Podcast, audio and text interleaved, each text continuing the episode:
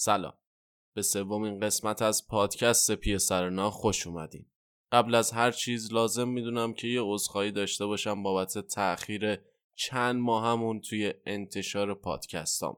امیدوارم که از این به بعد بتونیم هر هفته یه قسمت جدید از پادکست رو منتشر کنیم. این قسمت موضوعش مربوط میشه به یه فرانچایز فوق‌العاده دوست داشتنی یا همون سری اسپلینتر سل معروف و البته کاراکتر دوست داشتنیش سم فیشر.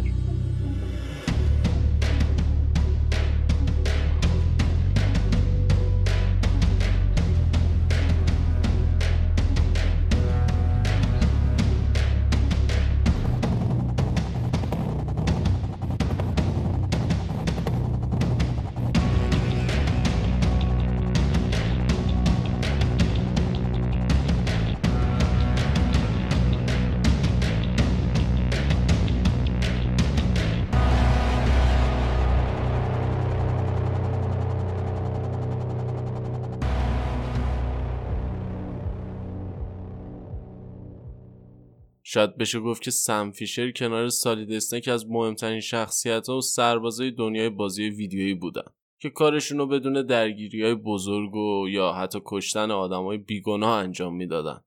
هر دو نفر یعنی هم سم و هم سالید از بزرگترین و مهمترین سربازای سازمان‌های امنیتی ایالات متحده محسوب می‌شدن که خب متأسفانه هر دوتاشون مدتیه که فراموش شدن. آخرین حضور سالید اسنیک به عنوان یک شخصیت قابل بازی خوب برمیگرده به حدود سال دو هزار و هشت و انتشار بازی متال گیر چهار. بعد از اونم که با ساخت فانتوم پین و جدایی کوجیما از کنامی پرونده سری برای همیشه بسته شد تا یه جورایی مجبور بشیم با سالید اسنیک و بیگ باس خداحافظی کنیم.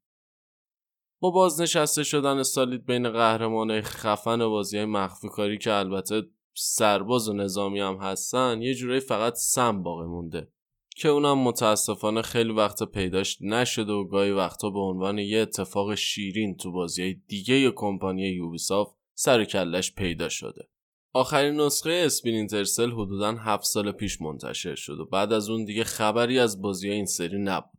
با این حال چند ماه پیش سم به صورت افتخاری توی بازی گوستریکان وایلنس حاضر شد و حتی یه جورایی به صورت ضمنی و خیلی زیرکانه با سالید اسنیک هم خداحافظی کرد.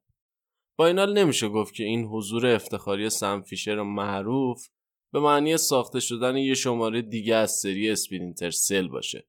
راستش ما هم درست مثل شما و هر کس دیگه‌ای که فقط یه بار با سم آشنا شده باشه دوست داریم که این بازی برگرده و البته یوبیسافت هم تصمیم بگیره که دنبالش رو بسازه. دور شدن ما از سم فیشر و ساخته نشدن یه اسپلینتر سل دیگه باعث نشده که ما یادمون بره این سری یکی از مهمترین بازی‌های تاریخه.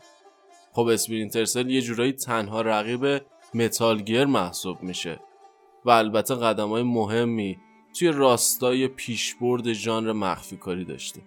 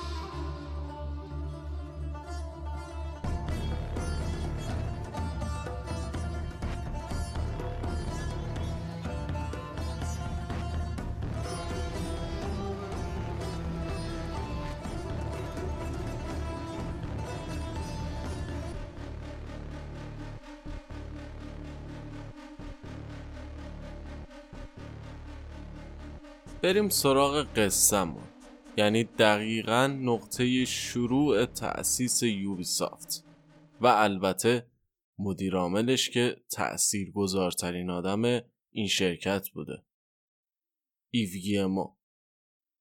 اگه کنفرانس‌های یوبیسافت رو توی سالهای اخیر دنبال کرده باشین حتماً متوجه یه مرد با لهجه فرانسوی و موهای سفیدش شدیم که اتفاقا خیلی هم همیشه خوشحال و خندان در مورد آینده یوبیسافت حرف میزنه.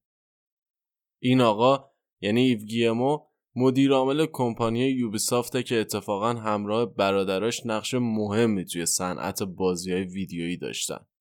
ایو یکی از پنج پسر خانواده گیمو، یه خانواده تقریبا معمولی که یه تجارت کوچیک رو توی فرانسه راه انداخته بودن و تأمین کردن قطعات مورد نیاز برای کشاورزی صنعتی تو مناطق شمال غربی فرانسه و حتی یه بخشی از انگلیس زندگیشون رو میگذروندن. هر پنج تا پسر خانواده یعنی میشل، کریستیان، کلود، جرالد و ایو که بعدها مدیر عامل یوبیسافت شد رفتن دانشگاه و درس تجارت خوندن و بعد برگشتن تا کسب و کار خانواده رو با علم جدیدشون رونق بدن. اما گویا این تجربه ها و علوم دانشگاهی همچین خوبم عمل نکرد و تجارت خانوادگیشون هی کوچیک و کوچیکتر شد. ولی خب هرچی باشه این پنج تا داداش نمیخواستن همه چی رو از دست بدن و برای همین طبق ایده کلود که گویا از بقیهشون یه خورده کامپیوتر بیشتر سر در می آورد شروع میکنن به فروش سیدی فیلم و تولیدهای رسانه‌ای مختلف.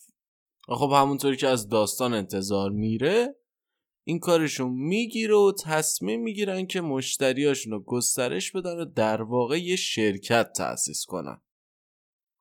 این وضعیت ادامه پیدا میکنه تا اینکه برادرها تو دهه هشتاد میفهمن که خرید قطعات کامپیوتر از انگلیس و بعد وارد کردنش به فرانسه هزینه‌اش خیلی کمتره و خب شروع میکنن به تجارت قطعات کامپیوتر و با توجه به اینکه قیمت تموم شدهشون تقریباً پنجاه درصد کمتر از بقیه توزیع کننده در میومد کسب و کارشون سری میگیره و خلاصه موفق میشن شرکت گیمو انفورماتیک رو توی سال هزار و نهصد و هشتاد و چهار تأسیس کنن. بعد از یه مدت این شرکت گیمو انفورماتیک به خاطر قیمت خیلی خوب وارداتش تبدیل میشه به توزیع کننده اصلی قطعات کامپیوتری برای خرده فروشه فرانسوی و تجارت خانواده گیمو به این شکل تغییر ماهیت میده.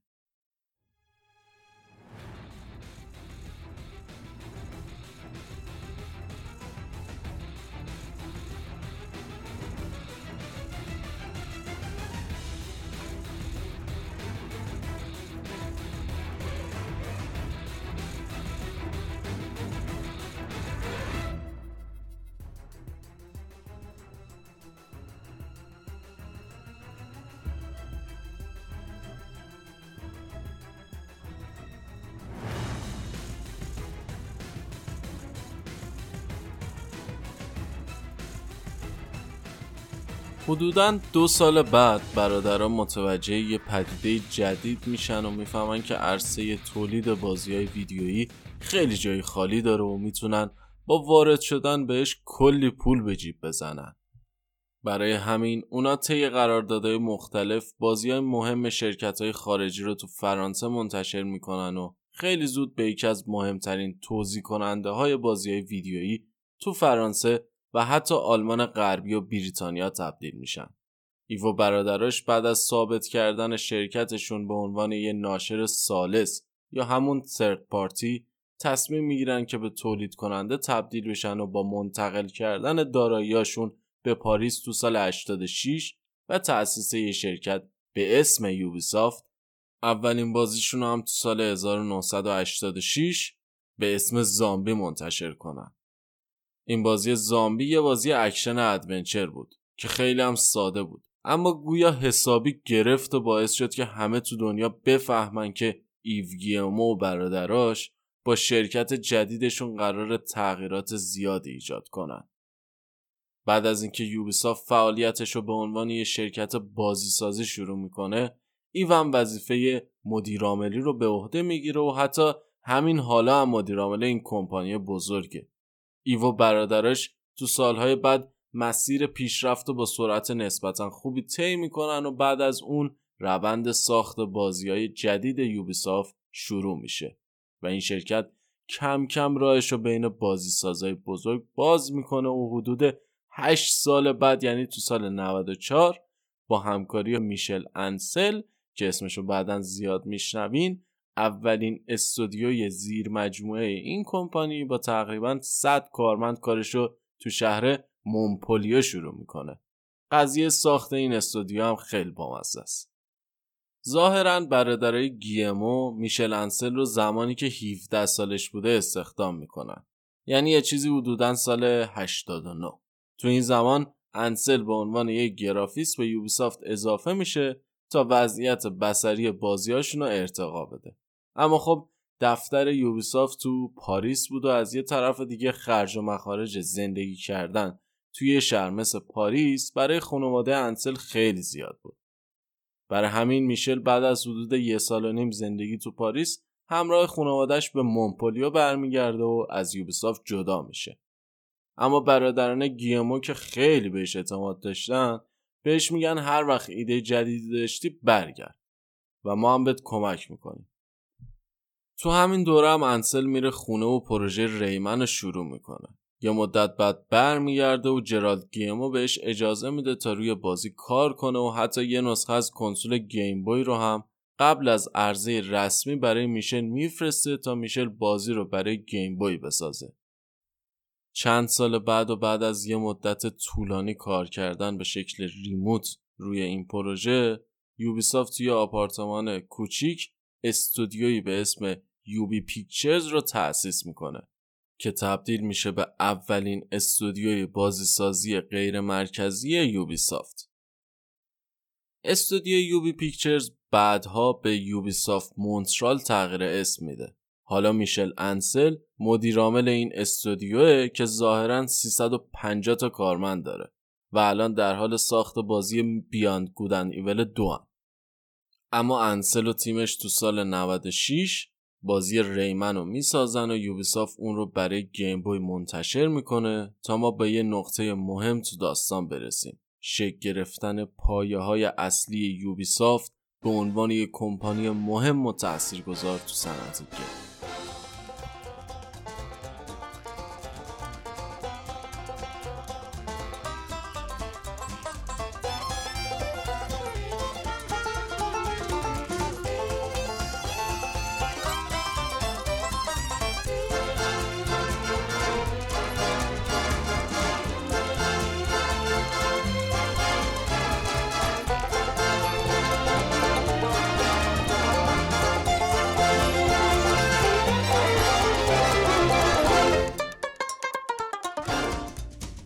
اما قصه اسپلینتر سل سه سال بعد و با تأسیس استودیوی یوبیسافت مونترال شروع میشه. تو سال نود و هفت، یه سال بعد از منتشر شدن ریمن، یوبیسافت فعالیتش رو گسترش میده و دست به یه کار بامزه میزنه. برادرای گیمو که خب بعد از موفق شدن تو ساخت بازی حالا میخواستن استودیوی غیر مرکزیشون رو هم زیاد کنن، تصمیم میگیرن که یه استودیوی بازیسازی تو بوستون تأسیس کنن. اما دولت کبک که تو دهه نود و به خاطر یه سری بحران‌های اقتصادی بخش زیادی از فرصت‌های شغلی که ایجاد کرده بود و از دست داده بود، تصمیم میگیره که فرصت‌های شغلی جدیدی رو توی زمینه کامپیوتر و دیجیتال ایجاد کنه. توی همین زمان یه آقایی به اسم لوبی سیلوان وجوا یه نقشه عجیب میکشه. البته اسم این بنده خودم هرچی گشتم نتونستم تلفظ درستش رو پیدا کنم، شما به بزرگی خودتون ببخشید. نقشه این آقا این بود که از دولت کبک درخواست کنه که استودیوی یوبیسافت رو توی مونترال تأسیس کنه و به جاش دولت کبک هم دستمزد کارکناش رو به مدت پنج سال پرداخت کنه.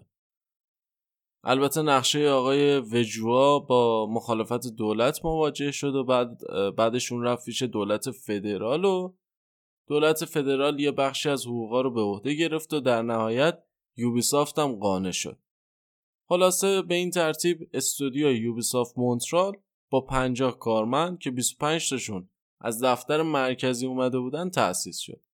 یعنی در نهایت خلاصه تو سال اول فقط بیست و پنج تا فرصت شغلی ایجاد شد که البته این استودیو الان بزرگترین استودیوی بازیسازی جهانه و سه هزار و دویست نفر کارمند داره و حتی باعث شده شهر مونترال هم پیشرفت کنه. طبق گفته یانیس مایات مدیرعامل این استودیو، اکثر کارمندای استودیو تجربه کافی برای ساخت بازی نداشتن. برای همین یه مدت طول کشید تا این استودیو شروع به ساخت بازی کنه و وقتی هم که شروع کرد رفت سراغ ساخت بازی بر اساس یه سری فرانچایز و فیلم و انیمیشن که بین کودکا و نوجوانا طرفدار داشت. و حتی اگه بازی بعد از آب هم در می اومد فروش نسبتا خوبی میتونست داشته باشه. علاوه بر اون خود مایات هم یه مدت طولانی رو به بودن تو استودیوهای مختلف و کار کردن باهاشون برای ساخت بازی گذرون و بالاخره چم و خم کارو یاد گرفت تا بتونه تبدیل به یه بازیساز خوب بشه. استودیوی معروف مونترال که امروز یکی از مهمترین استودیوهای بازیسازی دنیاست اینجوری به وجود اومد تا علاوه بر تاریخ سازی یکی از مهمترین قهرمانهای بازیهای ویدیویی رو هم خلق کنه. روند استودیو مونترال تا سال دو هزار و زمانی که یوبیسافت استودیوی رد استورم رو خرید ادامه داشت. استودیوی رد استورم یه استودیو بازیسازی موفق و بزرگ بود که قبلا یه سری بازی بر اساس رمان‌های تام کلنسی ساخته بود، یعنی حق امتیاز تام کلنسی رو داشت. بعد بازیاشو هم با آنریل میساخت و لایسنس این انجین رو هم داشت. بنابراین خرید این استودیو تغییرات خیلی زیادی رو توی یوبیسافت ایجاد کرد. اما یه سر بزنیم به استودیو یوبیسافت نیویورک که در حال ساخت یه بازی به اسم دریفت بود. دریفت یه بازی علمی تخیلی با حال و هوای دهه هفتاد بود که اتفاقا قرار بود اوپن ورلد هم باشه و بازیکن بتونه تو محیط بزرگش پرسه بزنه. ضمن اینکه هوش مصنوعی بازی یه جوری طراحی شده بود که ان پی سی‌ها نسبت به حرکات شخصیت اصلی واکنش نشون بدن و مثلا با شنیدن صدای شلیک فرار کنن. شخصیت اصلی بازی هم یه اسلحه داشت که میتونست باهاش کارهای مختلفی انجام بده. مثلا دوربینایی روی دیوار رو از کار بندازه یا با کمک اسلحه‌اش تو تاریکی ببینه. ولی خب ظاهراً با همه این چیزای جالب، دمای اولیه دریفت چیز خوبی نبود و یوبیسافت حتی تلاش کرد که پروتوتایپ این بازی رو برای کسب امتیاز سری جیمز باند بفرسته، اما موفق نشد و خب بازی کلاً کنسل شد. بعدم یوبیسافت نیویورک تعطیل شد و کارمنداش به یوبیسافت مونترال منتقل شدن. خرید استودیوی رد استورم که سابقه ساخت بازی تاکتیکی نظامی رینبو سیکس رو بر اساس کتاب تام کلنسی داشت، باعث شد تا یوبیسافت حق استفاده از آثار کلنسی رو برای ساخت بازی به دست بیاره. از سمت دیگه همونطوری که گفتیم استودیوی رد استورم علاوه بر تام کلنسی حق استفاده از موتور آنریل رو هم داشت. استودیوی مونترال هم که با کارمندای جدیدش منتظر بود تا همچین فرصتی پیش بیاد، بالاخره بعد از گذشت حدود چهار سال ساخت بازی ساده یه بازی اورجینال با ایده خودش تولید کنه. اینجای داستان یه دیزاینری به اسم نیتن وولف وارد کار میشه و کار بزرگی انجام میده. ایشون یعنی آقای وولف میاد یه سری عناصر اون بازی کنسل شده یوبیسافت نیویورک یعنی دریفت رو برمی‌داره و با یه سری از عنصرهای اصلی رمان‌های جاسوسی تام کلنسی مثل جک رایان ترکیب میکنه تا یه چیز جدید به وجود بیاره. یه طرح اولیه از یه بازی جاسوسی نظامی با محوریت امنیت ملی و مبارزه با تروریسم. تو این طرح اولیه مبارزه غیر مستقیم و مخفی شدن و جاسوسی با اون الگوی اولیه بازی دریفت مخلوط شد و در نهایت ایده برای رد بالایی فرستاده شد. البته گویا اونا امیدوار نبودن که ایدهشون قبول بشه، اما مدیرای یوبیسافت هم از این ایده خوششون میاد و میگن که برید بازی رو بسازید.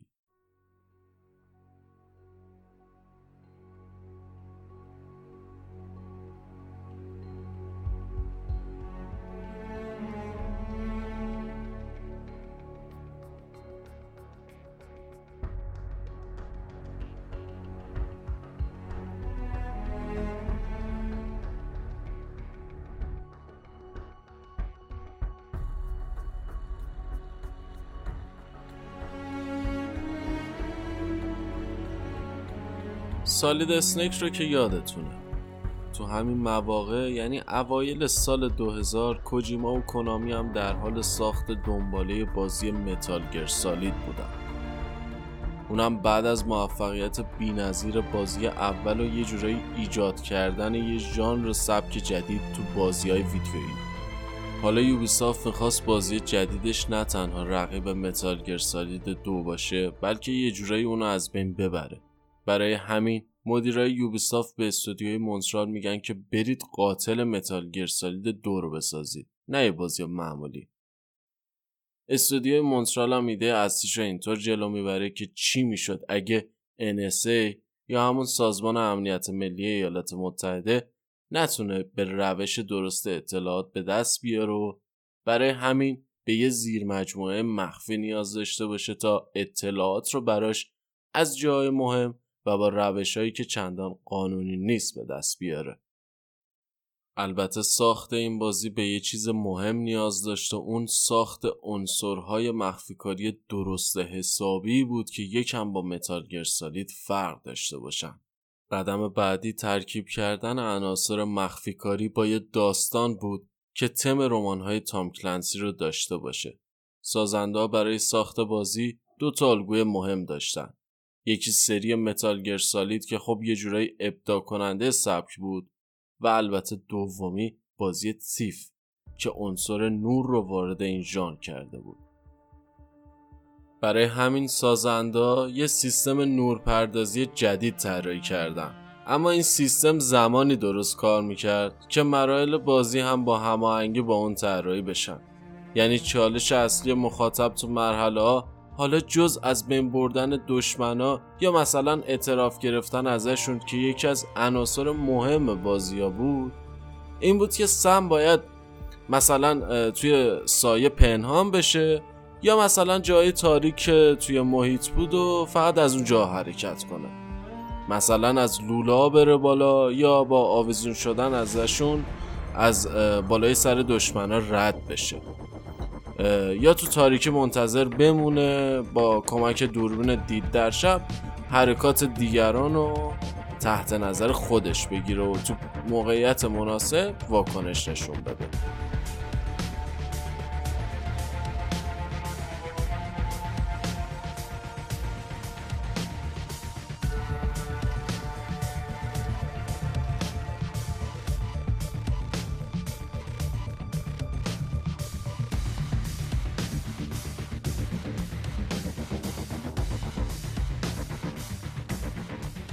در نهایت اسپلینتر سل عنصری رو که بازی تیف تا حدی معرفی کرده بود رو کامل کرد.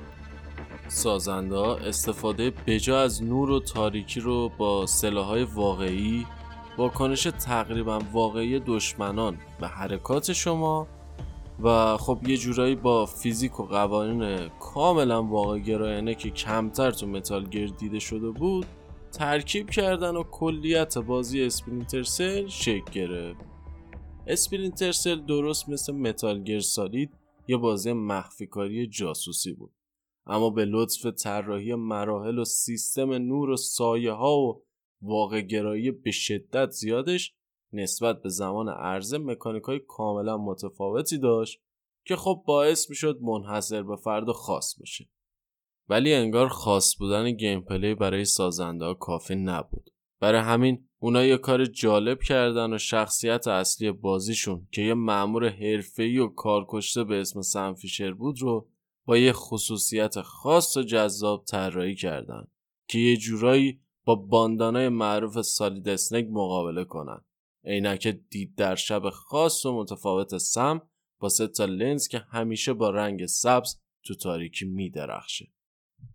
خب این بود سومین قسمت از پادکست پیسرنا و البته بخش اول از پادکست اسپلینتر سل. امیدوارم که خوشتون اومده باشه. نظرات و انتقادات خودتون رو حتما با ما در میون بذارید و هفته آینده منتظر بخش بعدی پادکست اسپلینتر سل باشید. در ضمن امروز که این پادکست رو ضبط میکنم پنجم اردیبهشت نود و نه، دقیقاً سومین سالگرد تولد رسانه پی‌اس‌آرنا. جا داره یه تشکری بکنم از تیم تحریریه پی‌اس‌آرنا و البته شما همراهای همیشگی ما. متن این پادکست رو میثم عبدالله پور عزیز نوشته بود. ازش ممنونم و ممنون میشم که ما رو به شبکات اجتماعی معرفی کنید و پادکست ما رو به اشتراک بذارید.